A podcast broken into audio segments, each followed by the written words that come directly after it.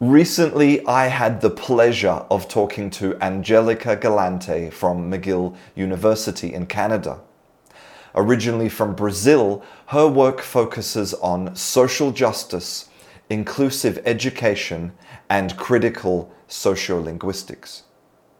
In this interview, we talk about plurilingualism, language and culture, and how teachers and students can take advantage of their existing language resources to learn new languages better. I hope you enjoy it. Angelica Galante, thank you very much for taking the time to talk to me today. Thank you for having me. So, before we start, just for people who don't know you and your work, could you just introduce yourself and talk a little bit about what you do? Yeah, absolutely. So, I'll start with where I come from. So, I am originally from Brazil and I am based in Canada now. Uh, so, growing up in Brazil, of course, I had to learn Portuguese as a first language, but you know, at home I actually grew up speaking other languages because I have Spanish and Italian uh, heritage. So um, it was very common for me to be, you know, using the three languages at home. And of course, at school, English is uh, a very popular language, an international language. So it's um, it's very common that everybody in Brazil learns English as a second language. But in my case, it was more as a fourth language. Not that I spoke all these languages fluently, but you know, they were all inside me somehow. Um, and uh, I worked as an English teacher for a long time in Brazil before coming to Canada. So um, I did, I went to university, did an English literature degree, then I also studied theater. Then I thought I would merge theater and English together, and that became the project for my master's degree. So I came to Canada to pursue my master's degree um, where I uh, investigated the use of theater or drama in language teaching, particularly in EFL, English as a foreign language. Um, and I'll talk a little bit about this project, but later perhaps. Yeah. so, um, and then I, of course, I did my PhD here in Canada as well, and I decided to stay. So here in Canada, I'm an immigrant um, which changes a little bit the dynamics of how people can position themselves.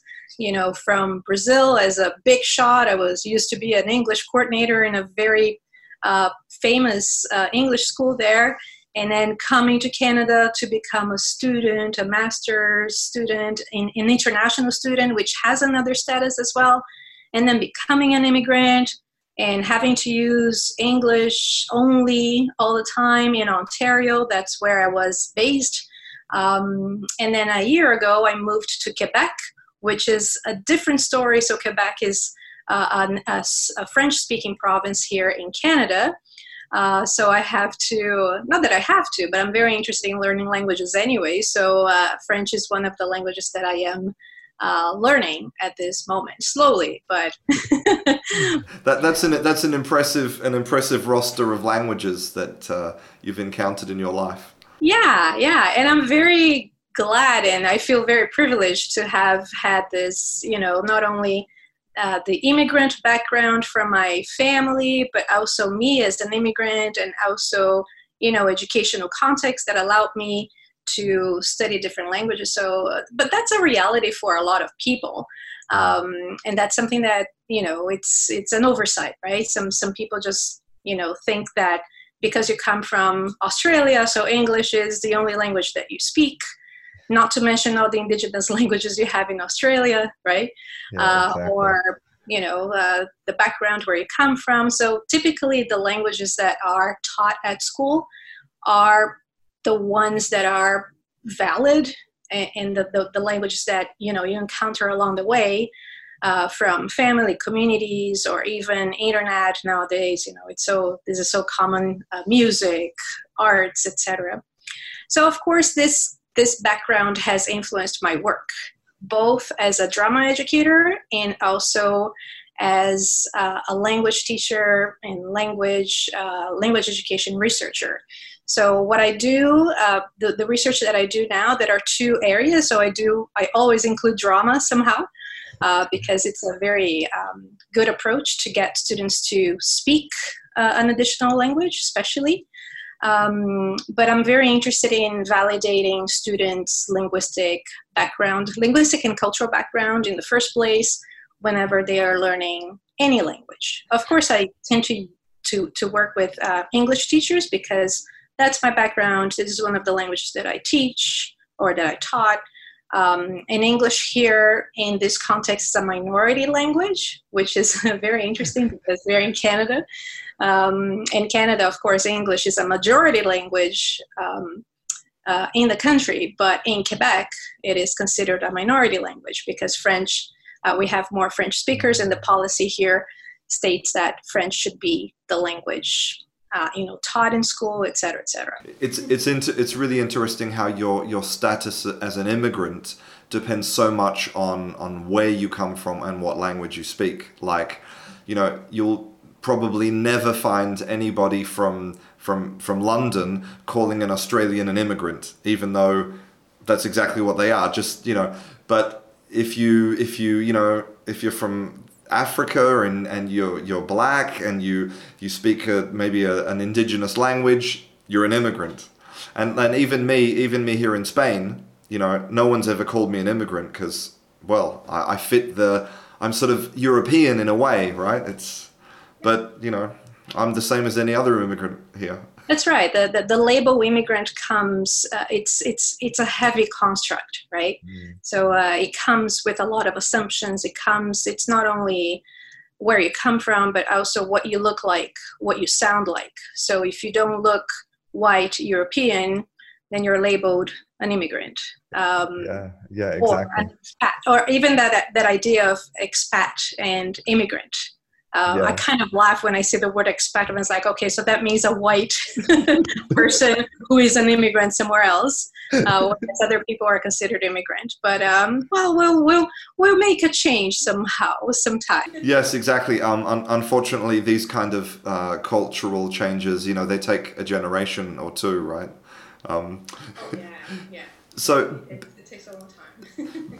Before we can start to talk about some of your work specifically, I think we actually need to learn some kind of new vocabulary because there's there's some words that that maybe um, English learners and maybe even some English teachers are just not familiar with, and those words would be plurilingualism and translanguaging. So, could you just give a kind of brief overview of, of what those words mean? Yeah, absolutely. Um, well, I, I'll, I'll say where the two constructs are right now because they are still being developed. And as we move forward with uh, research, we will probably continue to develop the two concepts. Uh, so pl- both plurilingualism and translanguaging are both a theory and also practice. So theoretically, the two constructs they uh, developed separately uh, and from different epistemologies, so from different origins. Let's put it this way. So plurilingualism, both both actually both actually originated in in Europe, um, but pluriling, plurilingualism comes more from a, a policy. Uh, it's more policy oriented, where the Council of Europe uh, and European Union would like to to have European citizens speaking multiple languages so that they can you know travel around and communicate with uh, different people uh, but also um, the, the fact that there are a lot of immigrants um, moving to uh, European countries. So it's also applied in, in language teaching. So um, it's the idea of validating uh, people's linguistic uh, and cultural repertoires, but also teaching them uh, the target language, whatever language it is, right? If it's in Greece, they're going to be learning Greek. If it's um, in the UK, it's going to be English. Uh, translanguaging also originated in Europe, in Wales, um, and uh, it was more from a, a, a, grassroots approach. It wasn't a policy approach. So um, it was mainly originated with the idea of using one language, using two languages actually, Welsh and English, to make sense of texts to, to in bilingual education uh, typically so using language to read a text um, and then making a summary in welsh for example so that you would develop um, competency uh, in both languages um, now this is the origin. However, how they are applied in language teaching and language research nowadays, they are very similar. Um, in fact, it's it, sometimes people say that translanguaging and, and plurilingualism go hand in hand. Uh, there may be a few differences. Uh, for example, plurilingualism also takes into account uh, pluriculturalism, so all the cultures or cultural backgrounds that people have within themselves, not necessarily one culture, um, or even the, the, the, idea of culture is. Uh, it's not the culture that we think about museum or art or anything. It's about uh, values, customs, uh, things that people believe in, how people behave, etc., etc uh, and not necessarily thinking that one culture is better than the other, of course. There's no such a thing. Whereas translanguaging does not necessarily uh, highlight this area, it's mostly in, uh, in language, right? Now, within a plurilingual approach, uh, translanguaging is also one of the approaches that is used in the classroom. So uh, I, I, like to say that plurilingualism could be an umbrella where there are several different pedagogical approaches, and translanguaging would be one of them. So translanguaging is is getting students to use the languages that they know to make sense of a new language, for example. So um, if you have, a, let's say, two students in your class from one speaks Spanish as a first language and one speaks Chinese as a first language, and they're both in the same class learning English. So you're going to make sure to come up with pedagogical um, materials that engage these students in the languages that they already know to make sense of a new language. So in this case, it would be English. But that doesn't mean that they are going to be using their L1 only. L1 is the first language, right? So it could be uh, that those students, Chinese students, for example, um, in China, it's an understatement to say Chinese is the only language that Chinese people speak because we have several variations, several dialects depending on the region that you come from. So it's important to engage students in, in not only using but also thinking about all of those languages and variations while they're learning a new language. Um, let's see, a, a, very simple example would be uh, if you have a list of vocabulary. So, getting students not only to match vocabulary with the definition, but also asking them to think about that particular vocabulary in their uh, first language or second language or variations, right? Um, many times students are able, able to make connections in meaning between those languages. Um, they may make connections in pronunciation. Uh, they may make connections in uh, morphology. Um, they may not make connections at all. It could be that some words don't have an equivalent in another language, right? So the word in Portuguese, for example, saudades, uh, which means when you miss someone a lot, um, I cannot think of any word in English, for example, to represent that particular word. So you would have to explain what saudade means um, instead of, you know, just translating it. Um, now, through this reflection and through this awareness, students are able that's that's my my hypothesis actually. I have to do more research uh, on that to, to see if that's true.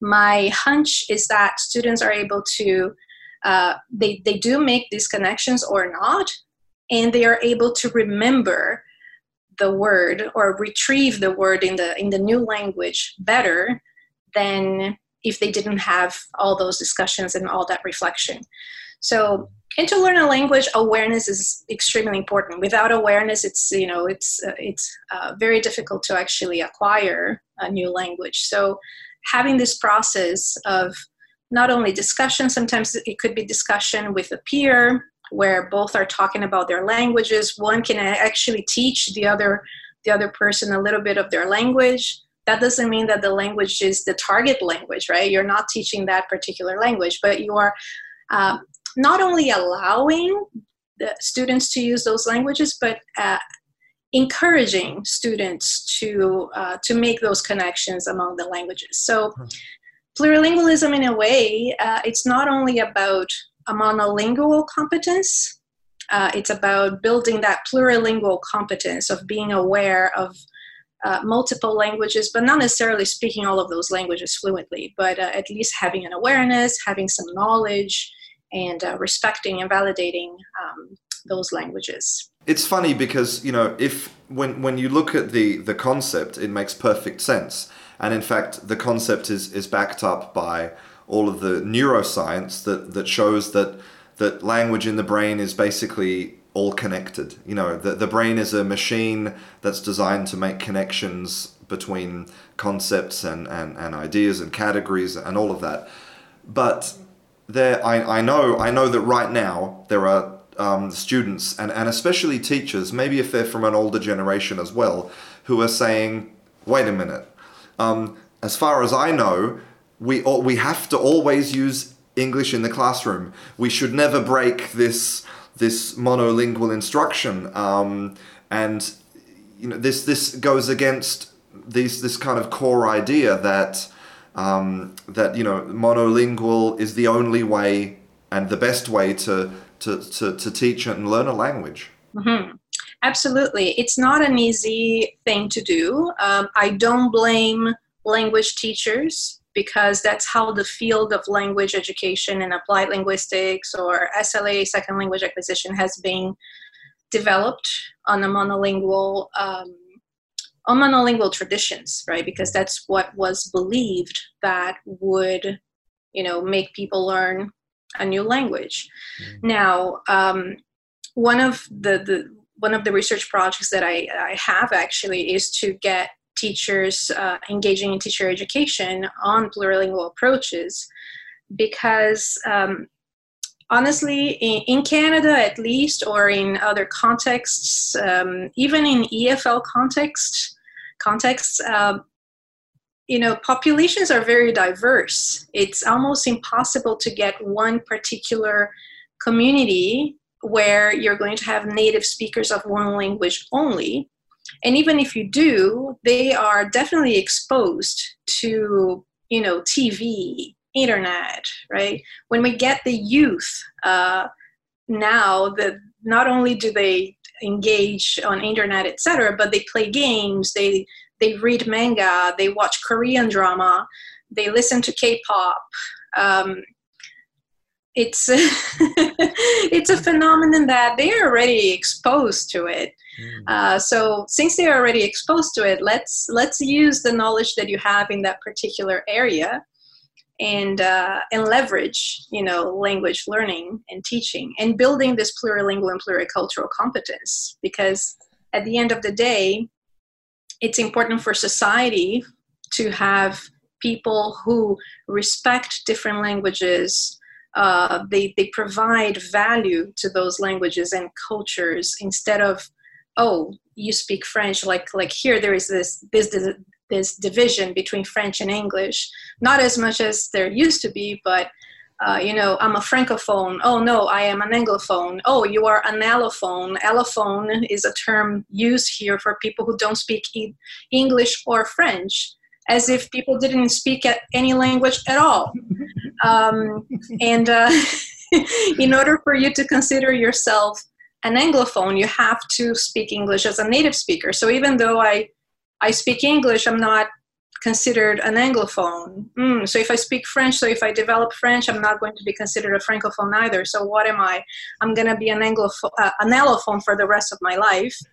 Or even um, students who have an ESL background, right? The, the, we, we have a, a, tendency to say, oh, this person has an ESL background to say that they're not a native speaker. Um, so once you have an ESL background, you're going to have an ESL background forever because even if you take Cambridge exams, TOEFL exams, IELTS exams, people will all, always label you as you are a non-native speaker of that particular language so we have to stop that. That that's that's you know it's it's it's about time that we and i speak about this very passionately of course because i'm biased. Um, but but even in the first language right? I my first i don't even know what my first language is but portuguese is one of the languages that are dominant to me portuguese and english.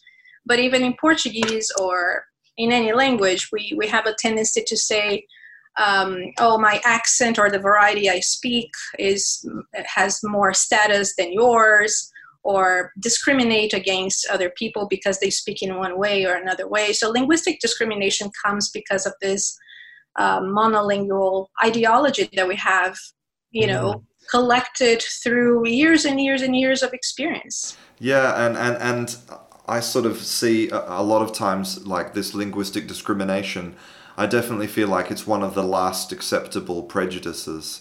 Like you know, we've we've evolved as a culture to not um, you know discriminate against you know skin color and, and gender and these kind of things, but you know when it comes to language, it's like we're living in the 18th century sometimes, right? Yes, yes. And policies in, in many countries, they, they still they are very discriminatory. One of the policies here in Quebec, for example, mandates that people use French and French only. And uh, French sh- should be the language of work, uh, language of study, language of identity. Like, whoa, so now we have policies mandating how people identify because because of colonial legacy. Yeah, well, I mean, one, one of one of the things that I love, one of the things I love about language is that no matter how hard these these kind of uh, bodies, you know, how, no matter how hard they try to to sort of contain and constrain language, language always has a way of saying, well, no, actually, I'm going to do what I want anyway. So absolutely, absolutely, and this is the beauty of of, of language and how language, you know, uh, develops in societies and how language policies try to suppress that particular yes. uh, action. Yes, and, and, and what's interesting is um, e- even though I know that, that you said that, you know, at the moment you have this kind of hypothesis, but your, your doctoral thesis, which was about um, the difference between plurilingual or monolingual instructions in a Canadian university program, it, it actually showed, um, you know, real, real results. For example, it showed um, an increase in pluricultural awareness, cognitive development, empathy, and relatability. So, you know, they are they're real, you know, real tangible results. It's not just some sort of um, abstract theory, right? Not at all, not at all. And I was very interested. Uh, it's interesting that this project developed out of my own um, skepticism uh, because at the time that I was doing my PhD, I was reading a lot about plurilingualism and translanguaging and you know cross-linguistic pedagogies and there were at the time there were few studies actually comparing plurilingual approaches to monolingual approaches. And uh, and then, then i thought well i don't i don't even believe in this plurilingual approach anyways. Let's see how better it is or not right? Because it's important to um, to to to verify um, and collect data really on empirical data to see what works and what doesn't work. And I was very interested in in in um, investigating what worked from a pedagogical perspective, but also from uh, uh, the students' perspective. So I, I I gathered data from both teachers and students. So the study that I conducted, I recruited teachers, English teachers, um, teachers who were teaching English uh, for academic purposes. So these this is a program at a university in Ontario, which is an English dominated context. And, um, and I asked them to use plurilingual approaches in one group and monolingual approaches, things that they were already doing in a second group. So, luckily, each teacher was teaching two groups of students, so they would use plurilingual approaches with one and monolingual approaches with another one. So the content was very similar, was pretty much the same. For example, um, they had to teach idioms. So they were teaching the same idioms in a monolingual approach, you know, matching, doing um, role plays, etc., etc., and um, and teaching idioms in a plurilingual approach. So the plurilingual one, so they were teaching students how to engage them with their languages. So many times students would go to the board and write down idioms in their languages, compare, you know, English with Turkish, with Russian, uh, compare meaning. Uh, one of, uh, I remember during the classroom observation, uh, one Chinese student talked about uh, the idiom shoot for the stars that has a very good connotation in English that, you know, we should dream and dream high and big And uh, in Chinese, they have a similar idiom, but the meaning is very different. It, it, the meaning is like, whoa, you're not being modest, so you shouldn't be using that idiom as much. Or culturally, it's, it doesn't fit, right? Um, so if, if you if students are not making those connections, they might even be using the word "shoot for the stars" in English, but with a Chinese uh, meaning. You know what I mean? So, um, and, and these conversations do not happen in a monolingual framework. If you are teaching English and teaching on, English only and not engaging students in those kinds of reflections or or experiences in class, you know, they, they're not going to be making those connections. Not to talk about pragmatics and vocabulary, et cetera, et cetera. So yeah, well, well, actually, you you have created a website um, which is full of teaching resources, which is um, called "Breaking the Invisible Wall." And and and I'm curious. Well, you explained a little bit, but I'm curious about why you feel like that is an invisible wall. Well, I, I, named the website because of something that a student of mine actually said.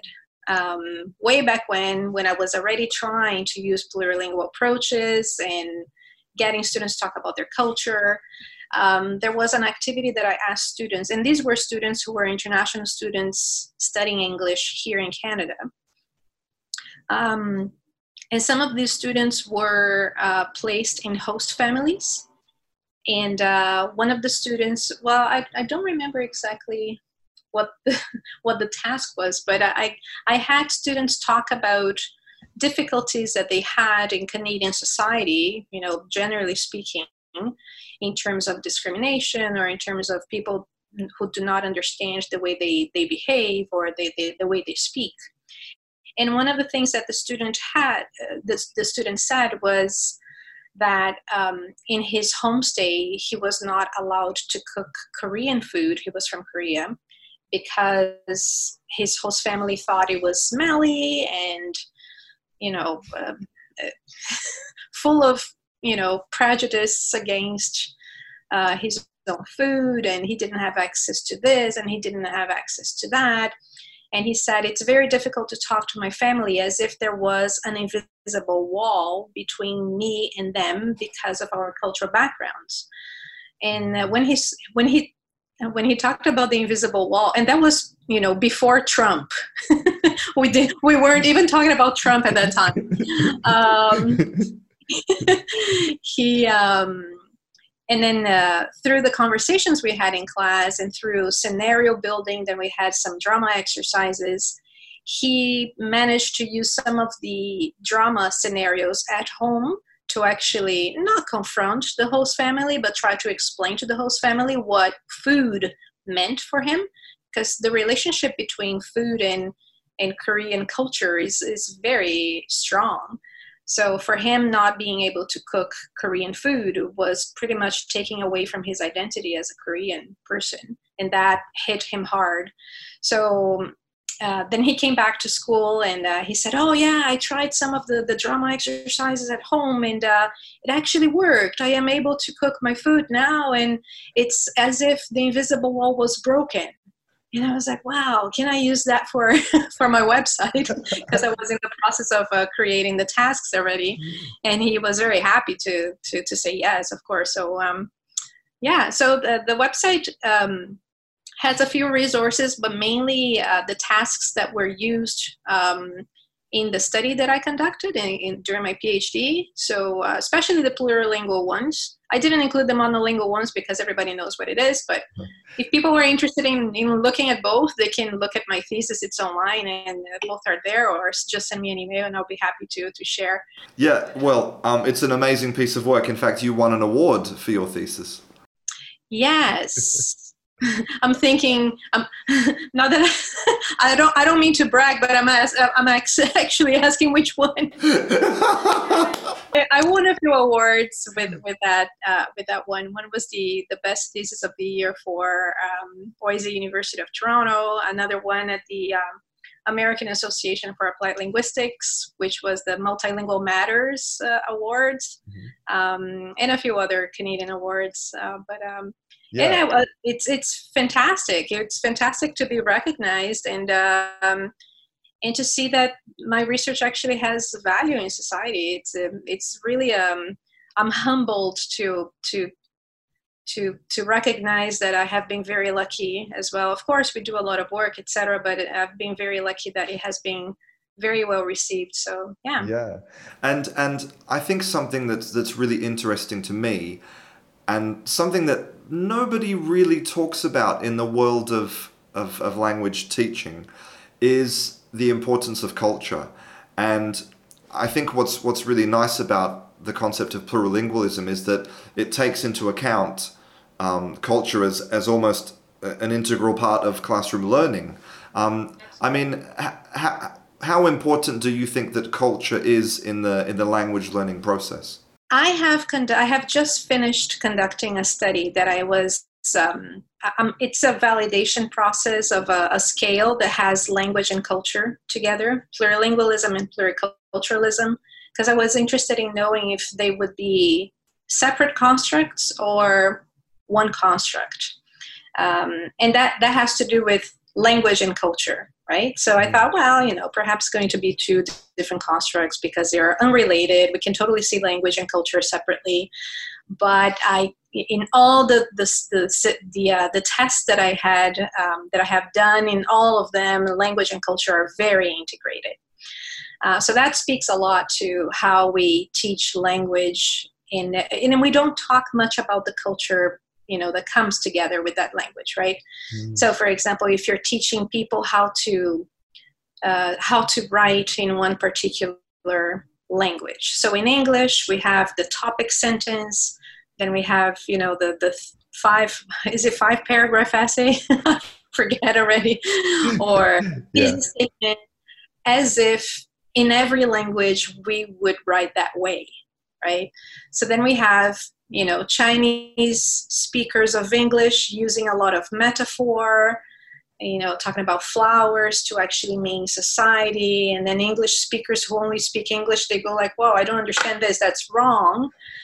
But mm. you know it's not wrong. It's, it's just that you know that the culture has not been explored uh, in both ways right? Because it, it goes it, it's not a one way thing. It has to go both ways. And english teachers you know uh, i'm making a very broad statement but we are taught like when we take uh, TESOL programs, uh, teaching certificates, we're taught to use one language only.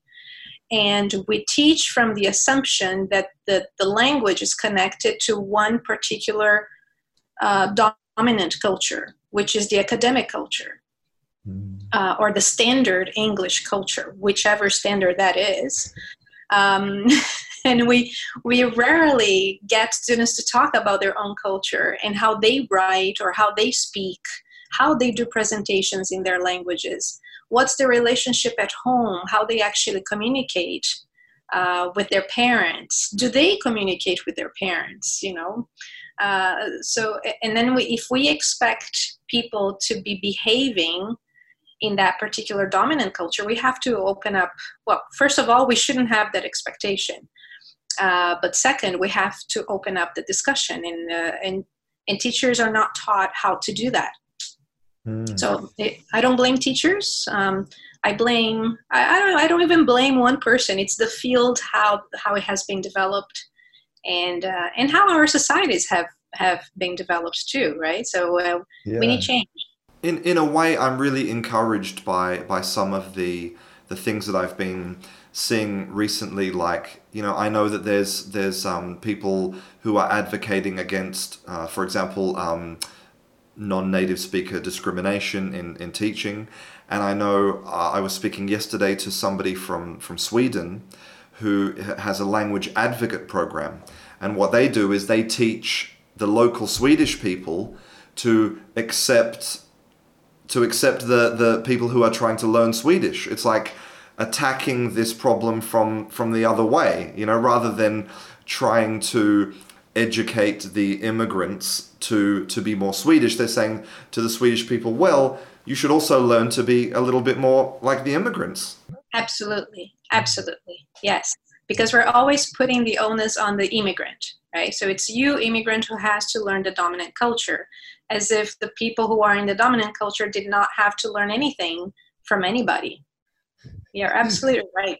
And I'm and like you, I'm very excited. I always tell my students well, my students, of course, are much younger than me, uh, especially at the undergrad level, um, and and they are they are they are very sharp, you know, people, advocates. They they have a different type of awareness than than me when I was their age. Uh, I was aware, but you know, perhaps we didn't have as much um, as many chances or you know the way that we would advocate for things was a little bit different and fighting for social justice, et cetera, et yeah. Yeah. So I, I don't know if you can actually talk about some of your forthcoming work, because I know that, for example, there's something under review right now, which is translanguaging for vocabulary improvement. How did translanguaging help with, with vocabulary?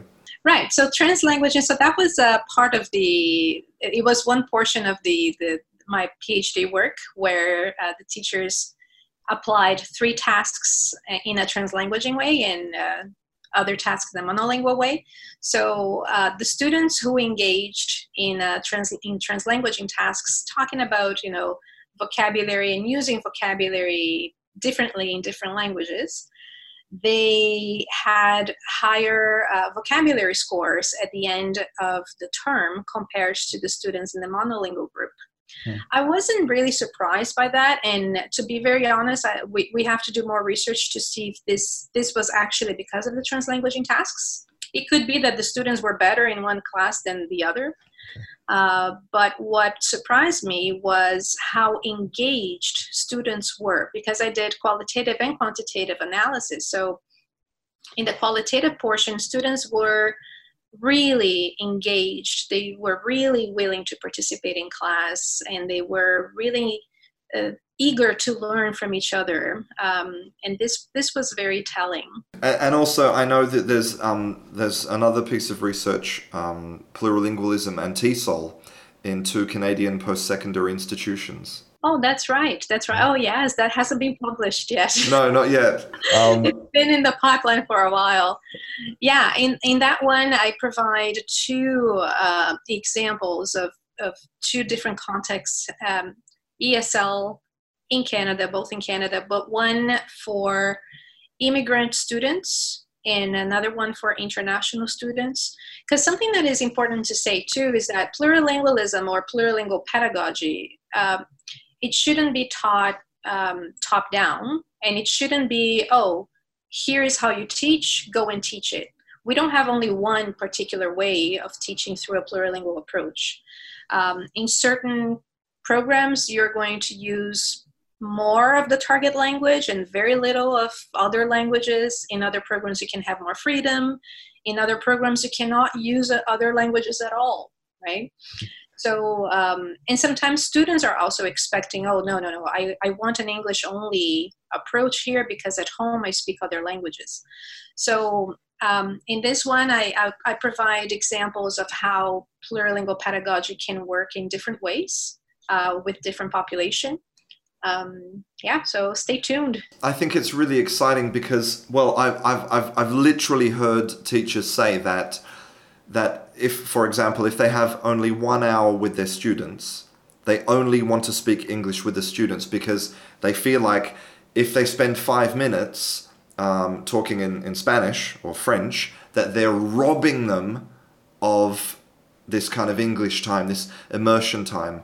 But but actually, well, your research seems to show that um, that that's just just really not the case. That and, and again, I mean, you know, when you look at the the research, like the neurological evidence, like it's obvious that we have to make those connections between you know between culture and and our existing languages and absolutely and uh, the fact that um, when when we say that other languages should be part of the program that doesn't mean that uh, we can allow students to do whatever they want you know the, the, the languages have to be they have to have a pedagogical principle so are you are you encouraging them to use. It could be that they are using actually voicing it, but it could be that you're just asking them to think about it. Mm. So, a very simple example when you are teaching, um, I don't know, present continuous in French, you know, it could be vice versa, right? So, present continuous in French, you only use the base form. Present continuous in English, you have to use the verb to be plus ing. So, if you're teaching French, you know making sure to tell people like oh it's just it's not like english because in english you use the present form the present simple form so you do the same in french and vice versa but it can still be you know using the, the target language but just getting students to make the connections in their minds because they're going to be making connections in their minds anyways some are going to be making more than others but getting students to actually make those connections if they're not is is important. So, based on your your kind of work and also your your vast personal experience learning different languages, um, you know, is there any sort of sort of key piece of advice that you would give to someone who's um, you know maybe especially trying to learn a language on their own? Um, you know, what what what's the what's the secret to, to language learning you know? Oh wow. I wish i could answer in in one minute. Well I can, I, I can tell you from uh, evidence and also from you know personal experience um, obviously you have to see what kind of learner you are. Some people are more visual some people you know listen better some people engage they, they, they need to engage with other people to actually advance some, some people are able to read. Um, I, I, honestly, I didn't expect you to, to answer that question in, in, in 30 seconds. Don't worry. It's a tough one. Alone, well, this, this is something that I'm doing right now. I have very little time. And uh, even though I am in a French, in a French context, I live right downtown Montreal. Downtown Montreal, everybody speaks at least two languages, English and, and French and a third and a fourth you know people are minimum trilingual here so even for me it's very difficult to get uh, to have opportunities outside mm. of my own home mm. to access french because every time i say bonjour comment ça va people hear my accent and they immediately switch to english to make conversation better so I go like, wow, then I'm not practicing my français. yeah, that's awful. that's and awful. of course I do. Yeah, I do, I do, a lot of listening. I try to engage with uh, cultural things here. I'm very interested in learning any culture really. So watching TV instead of watching the news in English. And here we have both channels in English and in French, so I'll watch the French channel. Okay. You know, things like that. For me, uh, learning the language together with the culture makes more sense. Hmm. Uh, so that's something that people might want to um, to be open to, right? Yeah, I mean, is that is that kind of a little thing that students can can sort of start to incorporate from from this approach? Is is starting to integrate some culture with some language learning? Absolutely, and being very open to cultures too because if we start learning a language, any language, thinking that, oh, this culture is weird, or oh, people in this culture do this, that's so awkward. Oh, why why do they do that? Well, if you first you have to deconstruct your own biases. Um, that if the language or even language, oh, in French we have gender for like if you're going to say table, the table has gender. Oh, this is so awkward well this is a different type of language so you just ha- you first of all you have to accept the language and the culture how people behave how people um, you know uh, engaging social actions and uh, mm. and learn from them because uh, that that's something that we are missing a lot in, in language teaching learning learning a language from the cultural aspect yeah i mean um, if if you sort of think about how most language classrooms are set up today, despite all that we know about about you know language acquisition. You know, there's like a teacher with a workbook, and you know, how do you sort of feel about that, knowing what you know? Oh yeah, well,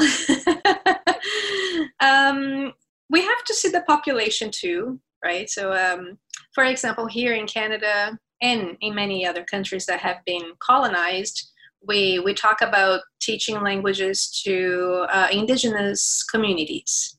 So I cannot imagine me going to an indigenous community here in Canada and setting up, you know, the classroom the way, you know, English and French settlers, you know, told you to do, or even teaching the language the way we have been told to teach so uh, it, it's inevitable that you will have to to be open. And as a language teacher of course you have to be open to to do some needs analysis and um, in the in the social context to to learn more about your participants to learn more about your students.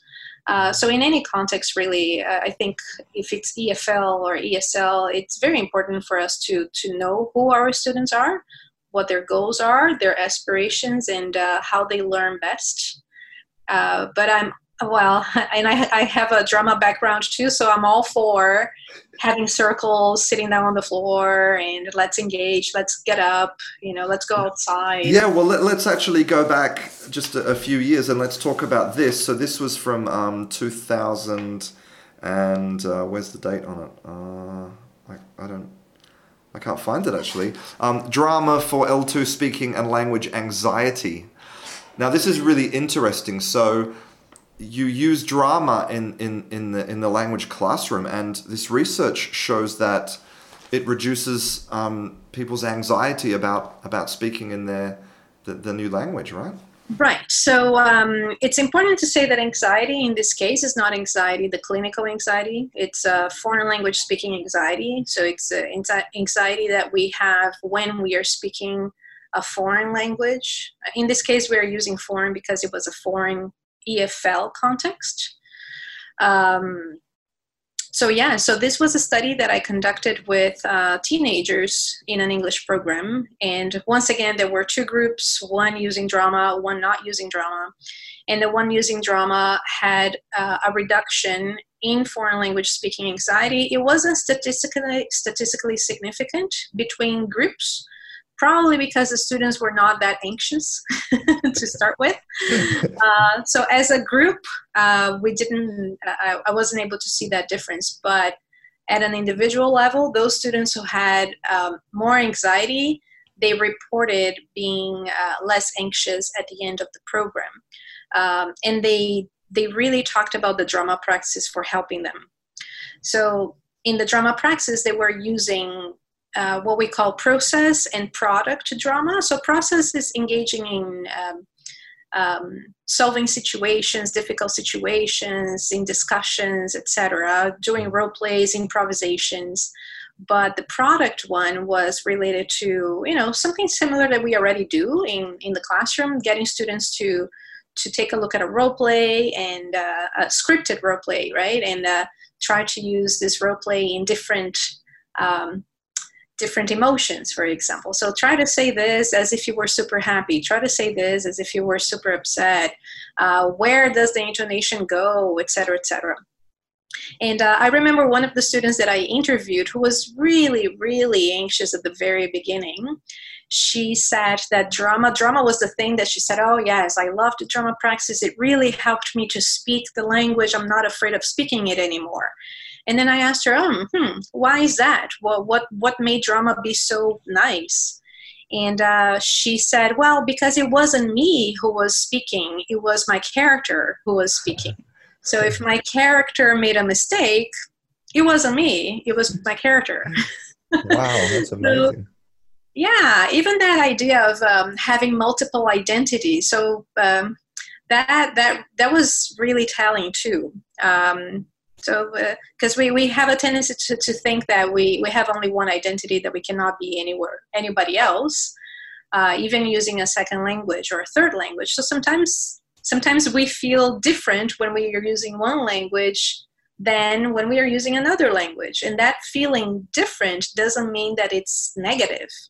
Um, mm-hmm. it can be positive. It could be that you feel differently or that you you position yourself differently in different languages too. Yeah, I mean, um, again, I feel that this this is a really important aspect of, of language learning that isn't really talked about a lot, and that is kind of you know fear, fear of speaking, fear of using the language in in the real world, like outside the classroom.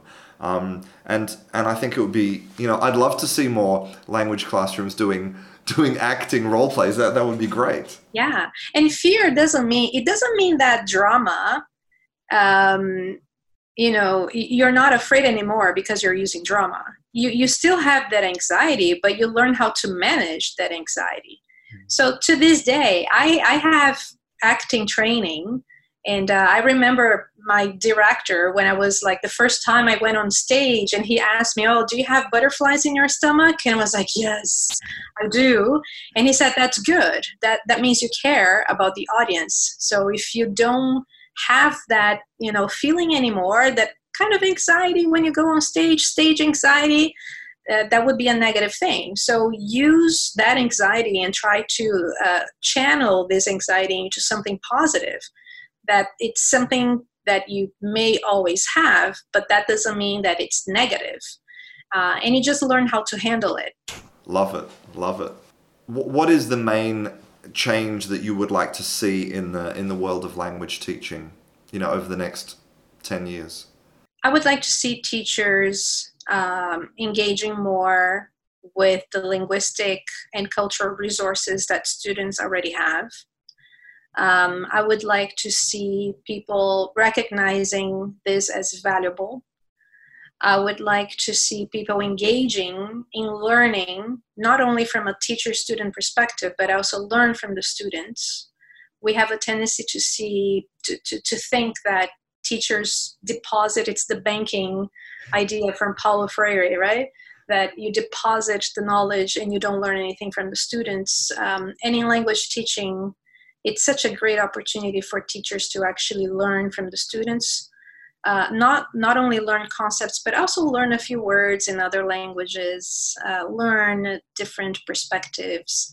We need more of that in our world. And, th- and, and, thinking about of that the idea of social social justice in language teaching um, why are we teaching that particular language? Why are we teaching students to speak like a native speaker if this only um, you know uh, corroborates for linguistic discrimination.